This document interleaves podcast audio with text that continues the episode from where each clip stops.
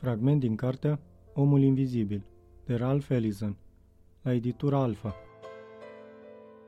Stăteau și ascultau, fără să dea nici cel mai mic semn. Foarte bine. Atunci am să vă spun. Numele lui era Clifton și era tânăr și era un lider și când a căzut avea o gaură în călcâiul șosetei și când s-a întins pe jos nu mai părea atât de înalt ca atunci când stătea în picioare. Așadar a murit, iar noi cei care l-au iubit ne-am adunat aici să-l jelim – Atâta tot, simplu și pe scurt. Numele lui era Clifton și era negru și l-au împușcat.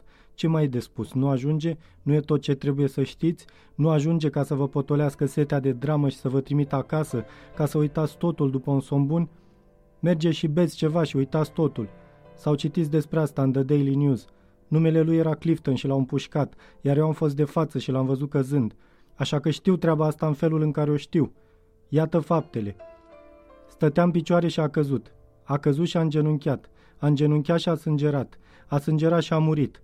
A căzut grămadă ca orice om, iar sângele lui a țâșnit ca orice sânge. Roșu ca orice sânge, umed ca orice sânge și a reflectat cerul și clădirile, păsările și copacii sau chiar chipurile voastre, dacă v-ați fi uitat în oglinda lui întunecată și s-a uscat la soare cum se uscă orice sânge. Asta-i tot. I-au vărsat sângele și a sângerat. L-au secerat și a murit. Sângele a curs pe trotuar, formând o baltă, a strălucit câteva clipe și după o vreme a devenit mat, apoi s-a umplut de praf și pe urmă s-a uscat. Asta e povestea și așa s-a terminat. E o poveste veche și a curs prea mult sânge ca să mai fie interesant pentru voi. În plus, sângele contează doar când umple venele unui om viu. Nu v-ați săturat de asemenea povești? Nu v-ați săturat de sânge? Atunci de ce ascultați? De ce nu plecați? Ia arșiți aici. Se simte mirosul de lichid de îmbălsămare. Berea e rece în cârcium, saxofoanele o să sune lin la savoi, o să se spună destule minciuni hazoase pe la frizării și pe la saloanele de înfrumusețare și o să se țină predici în 200 de biserici în racoarea serii și o să se râde pe săturate în cinematografe. Merge și ascultați Amos and Andy și uitați totul. Aici veți auzi doar vechea poveste. Nu e aici nici măcar o tânără soție îmbrăcată în roșu care să-l jelească. Nu e nimic de compătimit aici, nimeni care să se piardă cu firea și să apuce să țipe nu are ce să vă facă să simțiți frica aceea binecunoscută. Povestea e prea scurtă și prea simplă. Numele lui era Clifton, tot Clifton. Nu era înarmat și moartea lui a fost pe atât de lipsită de sens pe cât de zadarnică i-a fost viața. Luptase pentru frăție la 100 de colțuri de stradă și credea că asta îl va face mai uman, dar a murit pe stradă ca un câine. Bine, bine, strigai simțind că mă cuprinde disperarea, căci nu e așa cum aș fi vrut, nu era ceva politic și probabil că fratele Jack nu ar fi fost deloc de acord, însă trebuia să continui așa cum puteam. Ascultați-mă pe mine care stau pe acest așa zis munte, strigai. Lăsați-mă să vă povestesc totul așa cum s-a petrecut cu adevărat. Numele lui era tot Clifton și era plin de iluzii. Credea că e om, dar de fapt era doar tot Clifton. A fost împușcat pentru o simplă eroare de judecată și a sângerat și sângele i s-a uscat și în scurtă vreme mulțimea a șters petele de sânge cu pașii ei.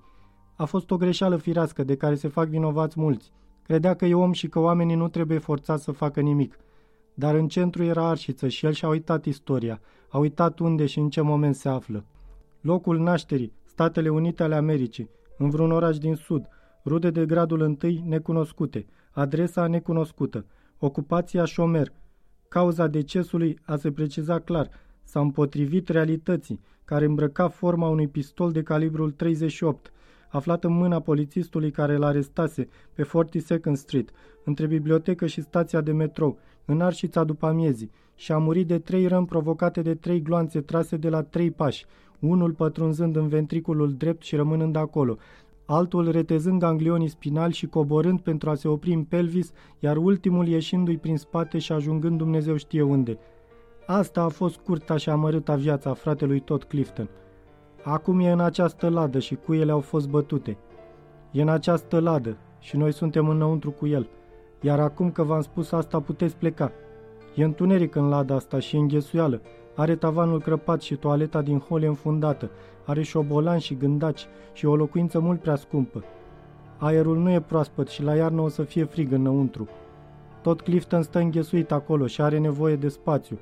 Spune-le să iasă din ladă, asta ar zice el dacă l-ați putea auzi. Spune-le să iasă din ladă și să meargă să învețe pe polițiști să uite rima aia. Spune-le să învețe că atunci când îți spun colorat, ca să facă o rimă la împușcat, asta face arma să se descarce. Așadar asta e.